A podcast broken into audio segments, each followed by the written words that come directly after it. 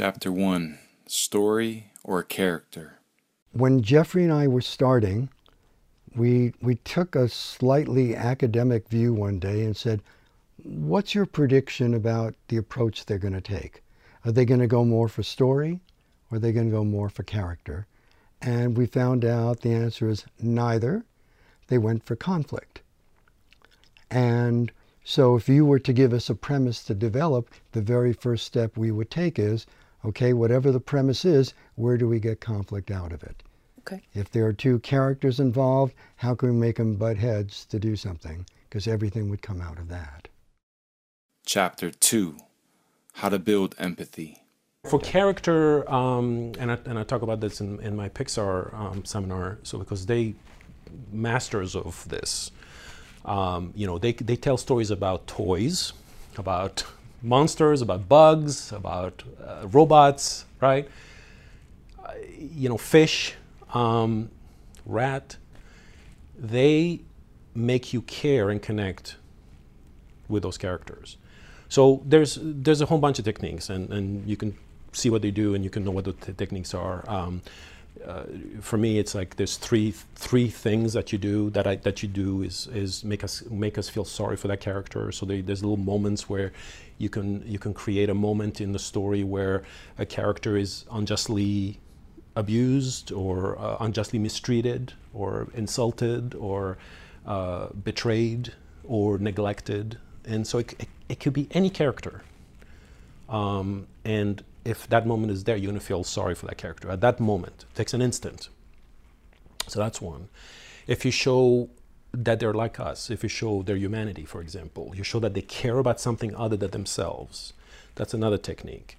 So uh, there's a moment in um, the movie um, Leon the Professional, which is about a, a, a, hitman, right?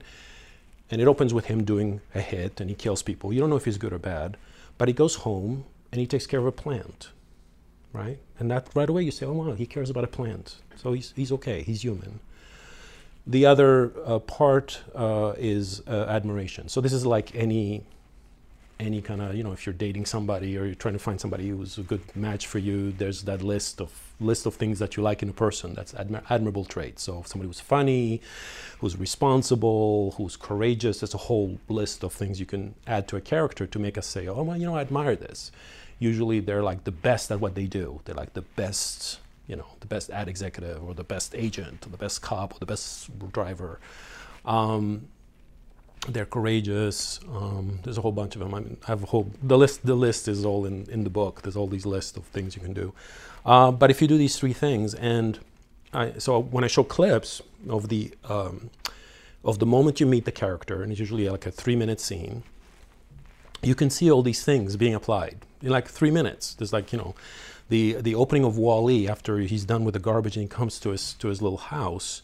It's a three minute scene, and there's about 20 of these techniques done. This is how you connect with that character in one scene emotionally. Um, I also show a clip of, a, of, a, of an ad, a commercial. It's a one minute thing uh, about a lamp. Where it's, it's a great ad for IKEA award-winning commercial uh, where they make you care emotionally for the lamp, right? And the and the the joke about it is that the guy comes on and says, uh, you know, you probably had feeling for these lamps. That that's because you're crazy. The lamp has it's only a lamp. It's you know, and the new one is better. You know, the new lamp to replace it. So, but anyway, but it's great. It's amazing once you once you know those techniques and then you see them in action. You go, oh my god, you know. And I, and I kind of always feel, I always give this caveat with, uh, to my students and to anybody who hears me speak that if you love stories, if you love films, um, and you don't want me to destroy the illusion, uh, do not listen to me because I'm, i feel like I'm one of the magicians who give you the trick of how it's done, and you, then you see the trick and it's not the same anymore. So um, I always feel bad about that because you know once you know the techniques and you see a film, you're going to see them everywhere all the time, and it's going to kind of ruin it for you. So just w- fair warning right there that uh, you know those are those are this is how we do it, and that creates that effect, you know. So Chapter 3 A Participatory Experience. It's not an audience's or a reader's job to feel something. Hmm. That's something you have to elicit. So it means you haven't created sufficient conflict in your story to elicit emotion, or you haven't created a premise a concept of a story, you haven't structured in such a way that that conflict makes any sense or it can be emotionally involving because you've given the reader nothing to root for or you haven't created empathy with the hero or whatever it might be. But it's your job to elicit emotion. The emotion has to come naturally from the reader and audience because of what they're what you've done um, they have to be participating in the story you've created. That's why, for example, empathy is so important for the hero, for, for you to create for your hero, because a story is a participatory experience for the audience or the listener or the reader we become that character. We want to experience the emotion as they do. It's not, we don't go to the movies because it's interesting to watch people do things. It's emotional for us to get to do them. We become Jason Bourne. We become Rose as she falls in love with Jack and is on the Titanic. We become um, uh, the woman who, the astronaut who's out in space in gravity we are a part of it. We're participating in the action and the events of that story. But we have no basis, no way to get into the story if we don't, on a subconscious level, become the hero of that story. And that's what the empathy and identification you create at the beginning is going to do.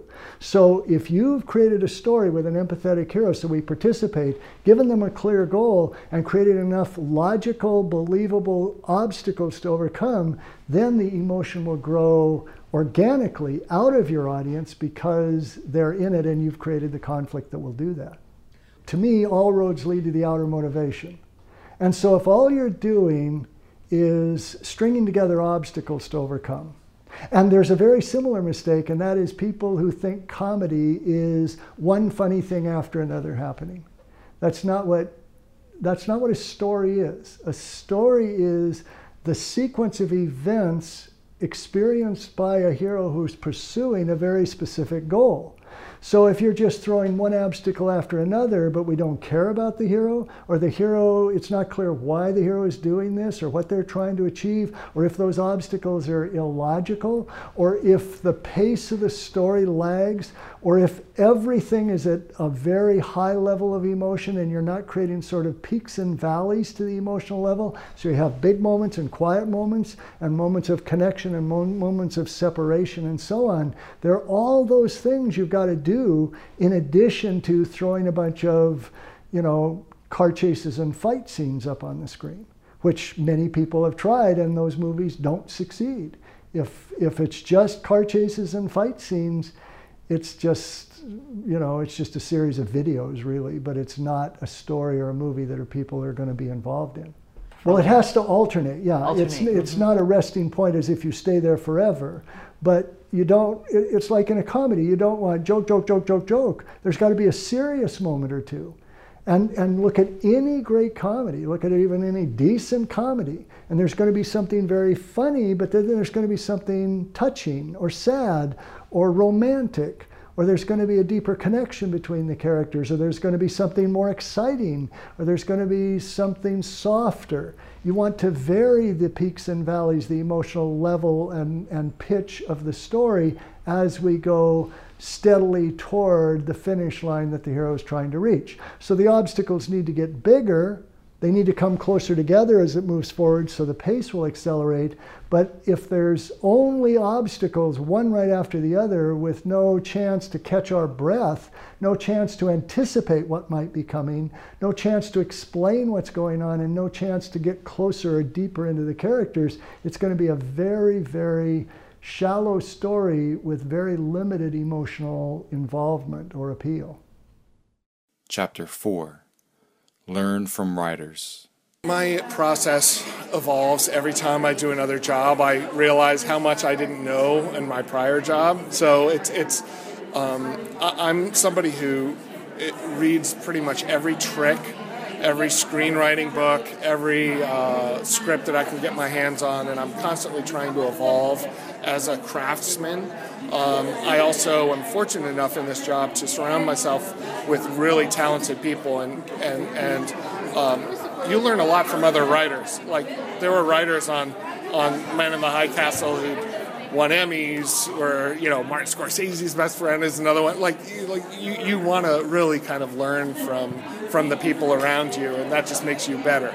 So I can't say that I have any set process. Uh, although right now, as I'm developing something, I have to say I'm a big fan of the John Truby, um, John Truby stuff.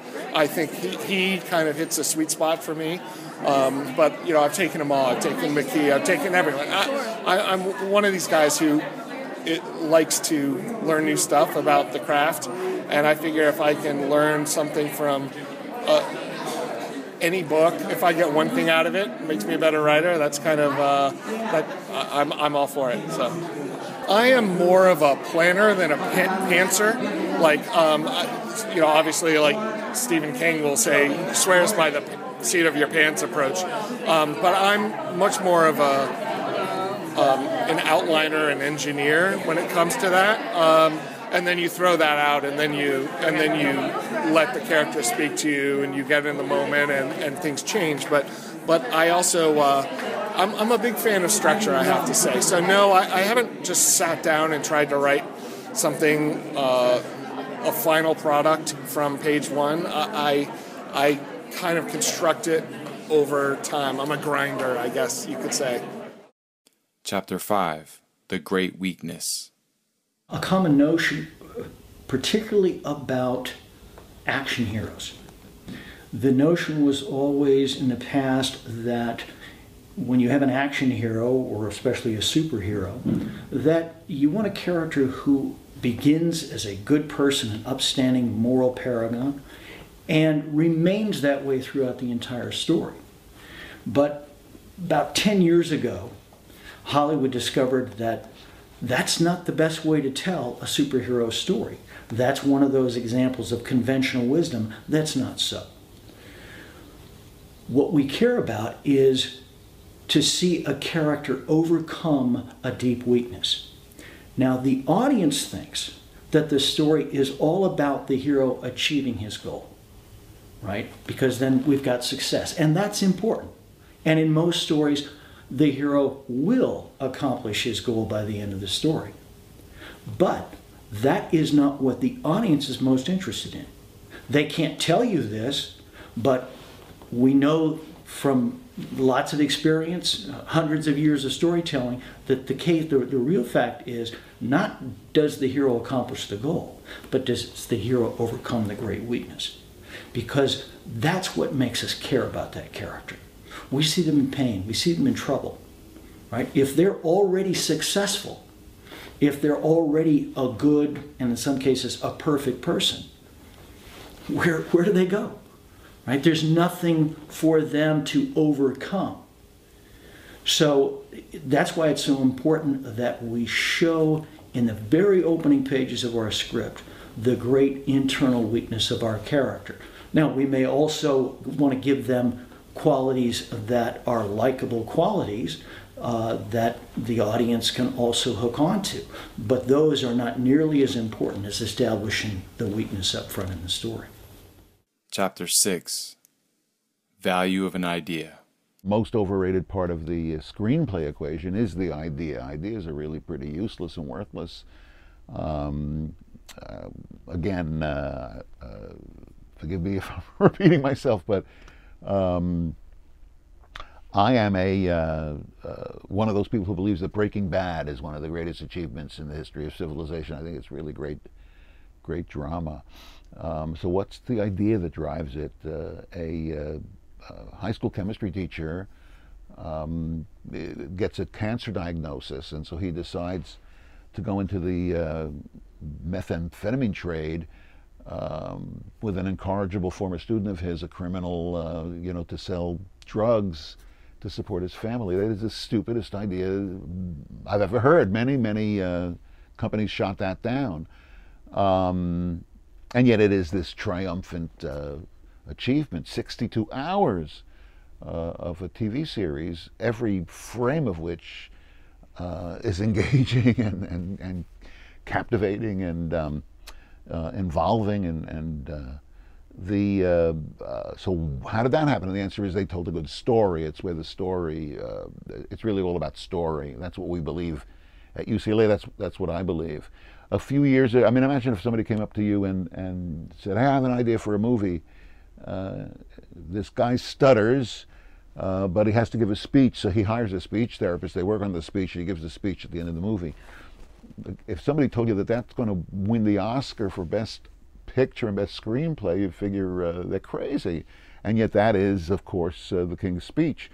And um, again, I think it just demonstrates the uh, uh, the value of story and the valuelessness of ideas. And I think that very young people are more into ideas. They have great ideas. I like to say, when you have a great idea, if you have a really, really great idea for a, a screenplay, that's all you've got. I mean, what remains after that? Everything. The, the uh, characters have to be invented. The dialogue they speak has to be created. It has to be punchy and peppy and provocative um, and pungent. I'm just getting into P's now. Um, and poetic. And it has to be worth listening to all for itself just because there's something kind of charming about it. But beyond that, it can't be just for itself. It also has to uh, advance the story in a palpable, measurable, identifiable way. Likewise, expand the audience's appreciation of the characters. It takes time. Uh, for me to give you an idea about a movie, I can, you know, takes a, a, handful of seconds. To walk you through the story of the movie takes the length of the movie, a couple of hours. So that's where the value is. Chapter 7 How to Create Suspense. Suspense is the anticipation of action. It's not action itself. The minute you have action, the suspense is gone. But what you want to do is create suspense in ways, and action can be anything. That can be something blowing up. You know, we the the joke I was talking about in class was the red LED bombs that uh, the bombs that have the, the countdown on it that you can only read if you're going to be blown up because like no, no you know no one's going to stand that close to the bomb. Um, but as that countdown, that's that creates the suspense. And that suspense can be anything from Notorious has a bucket of uh, champagne bottles at a party. And as the champagne bottles get pulled out and people are drinking and drinking and drinking, then finally we get to the point where there's no more champagne bottles. Somebody has to go to the wine cellar. And that's where Cary Grant and Ingrid Bergman are poking around because they believe that the bad guys are doing something that's hidden in that wine cellar. So the suspense is will they run out of champagne before they find the evidence and get out of there? And because that's a cool movie, doesn't quite work out the way they planned and they get caught. You don't want to jump straight to the action. What you want to do is you want to create the suspense, the anticipation. Because that the Hitchcock said that you can have a bomb under a table and it explodes and it's surprising. And you have like maybe five seconds of the audience going, oh my God, a bomb exploded. Or you can put the bomb under the table, the audience sees the bomb, and then you have the two guys have a conversation about anything the weather, sports scores, and the audience is going, Don't you, you know, stop talking about sports scores. There's a bomb under the table. It's to kill you. You know, you've got to do something about it. And that's what creates the suspense. So, what you want to do is figure out the ways to draw things out. And um, I mentioned in the class a, a, a crappy movie called Flesh uh, Plus Blood, um, where um, one of the characters is going is trying to poison somebody with their with their water, and so they take the pitcher of water and they put poison in it. And what happens is then that character they're trying to kill takes the water and pours it into other people's glasses, and you're going, you can't do that, you can't do that, you're going to kill innocent people. And then pours the water into his glass, and as he pours the water into his glass, gets ready to take a drink, and then somebody says something to him, and he stops and has a conversation with the glass so close to him drinking it. And if that guy drinks it first and dies, then the person who poisoned it can tell everybody else not to drink their water. So it builds suspense in two ways that way. The, if somebody else drinks first, they've killed an innocent person. Um, if this guy continues this conversation for too long, those people are going to drink first. It's going to be over. Usually, what happens is they don't try to draw it out. They don't tell. They don't. Suspense is based around dramatic irony, where the audience knows something that the characters do not. And often, what happens is they don't tell the audience. So the audience has no idea that the glass of water is poisoned or whatever. And so when the person drinks it, they, they die and you, there's no suspense there. Suspense is telling the audience ahead of time what's going on. So the audience knows, but the characters don't. And that ends up being the, the big issue sometimes with suspense that doesn't work. Chapter 8 Two Ways to Create Subtext. Subtext generated in probably two ways. One is if the topic of your scene is why are you cheating on me, um, as it sometimes is, say, with Harge and Carol, you have them talk about anything but that in a way and in a context. So Harge and Carol talking about their marriage whilst Therese is in the other room and overhearing things. You do it in that way. You, you go off point of a conversation. You have a conversation about how difficult it is to repair the damn plumbing or whatever. But, and you do that in order to make your point very clear, which is, damn it, this is, this is wrong. All of this is wrong. And the other way which is really a, one of my favorite ways, is to just describe behavior in a certain context. So, Carol and Therese riding in a car. What is she looking at? What is she doing? What is this? What's, what's actually going on? And none of it has anything to do with, um, oh, I don't know, camera angles or anything like that. It's just about what's happening, which is um, the basis of all drama whether it's a screenplay or, um, or a play, um, how people inhabit a space at a certain time. That's it.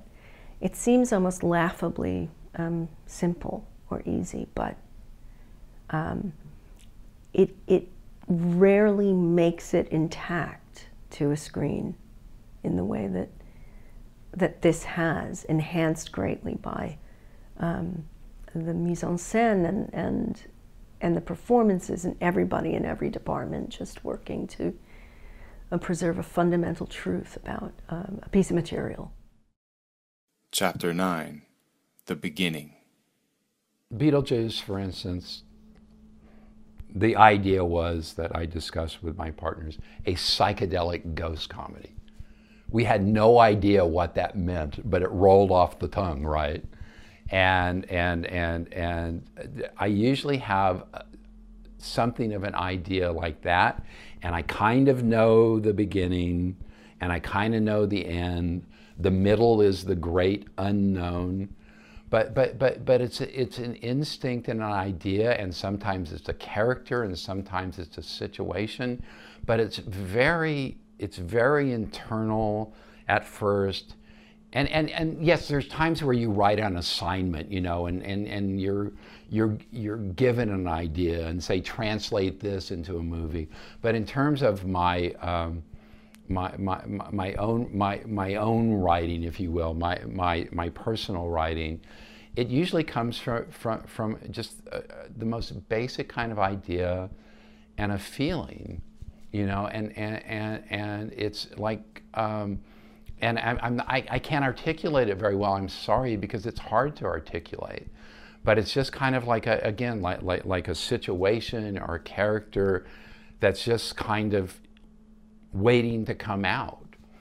And then you, whatever, you, what, whatever your process is, and boy, do you need a process, and boy, do you need to go to work, and boy, do you need to sit down and do it and do the job of writing and and and you allow that that character or that situation to just start growing and start start coming you know leaving your fingers onto the digital page these days you know onto your computer and then it grows and expands and it takes on life. And and uh, you know uh, there, there's of course and and this is th- this is every writer's choice uh, there's a lot of talk about backstory always, you know, like like tell it, you know, where did your character go to school? How, uh, you know, what, what, what was his or her mommy like and all of that. I've never written a backstory in my life, never. But if you ask me to tell me the backstory of one of my characters, I could. I'd kind of be making it up as I went along, but the feelings would be true because I feel I, I, I feel the characters and I and, and, and I feel like they need to come out and I feel like they need to be given a voice and and that's just that that that's that's what writing is to me. Uh, uh, um, an idea or a character or a situation or an emotion or a feeling um, that, that, that you somehow have to put into the world. And it's hard to articulate, and I, and I feel like I'm talking in circles, but, I, but it's, it just, it's almost hard not to because it's so, it, it's so ephemeral in the beginning. You know, I, I hope that makes some version of sense. Chapter 10 Action Defines Character. By setting aside time to invent, just like we talked about Edison earlier, Edison invented the light bulb. You have to invent the stuff that he does and says. You have to invent the situation. He's a handyman, um, never really had a really steady job, he goes to one particular house, and in fact, maybe he's having trouble getting getting work, uh, and he goes to one particular job, and there's a woman there who tries to seduce him, and uh, so on. Now, what I just said, I don't mean to suggest that that's genius out of out of Shakespeare, but it is events and anecdotes that I'm inventing. Um, the uh, one of the best movies ever made is is um, uh, Double Indemnity, and what I was just describing sort of sounds like double indemnity. I mean, first of all, uh, how'd you like to make a movie about an insurance salesman? That's not going to excite a lot of people, and yet that's what double indemnity is about. So it's the stuff that they do. And as you remember, if you if you've seen the movie, if you haven't, you got to see it. It's just a, one of the great, great, great films. Um, he's going out to the to try to sell an insurance policy at one of those mansions in my neighborhood Los Feliz, Silver Lake, Los Feliz, he says it's one of those $35,000 mansions. I mean, you know, this is 1948 or whenever it is. I mean, 30, that's not even a fraction of the commission for the realtor, you know, these days. Um, and then he meets this woman there. Uh, and um, it's sort of strange what she's doing, and it, she's very seductive, just like we were describing about our um, uh, handyman. But the point is, it's the action, it's what it's the actions that characters take that define their character. Uh, there's a wonderful book, very underappreciated, by a writer who died a few years ago. Um, it's called Plots and Characters. And by the way, plots is first, not by accident. And also in Aristotle's Poetics, the first book on dramatic writing, uh, he clearly says plot is what's really important, not character, because again, Character flows out of plot. There isn't any character outside of a plot. And if there's a plot, there's automatically characters that are that are uh, are, are going to be in it. Um, so uh, uh, once again, I just can't hammer enough on how uh, um, amateurs, dilettantes don't get that. That it's really about story, and that what you the real work of of a writer is inventing the actions. Millard Kaufman is the name of the writer uh, who wrote the book Plots and Characters. And he has one of the most timeless, brilliant lines in it that I've ever heard. And here it is, uh, I've already said it, which is that it is action that defines character and not the other way around. I'm going to say it again. It's action that defines character and not the other way around people who think it's the other way around are the kind of people who are doing these character workshops. We'll invent a, a character who has all these traits and qualities and characteristics, and then we'll um, uh, turn her loose and see what, what she does. No. Define what she does. Tell us what does she do, and that'll tell us who she is.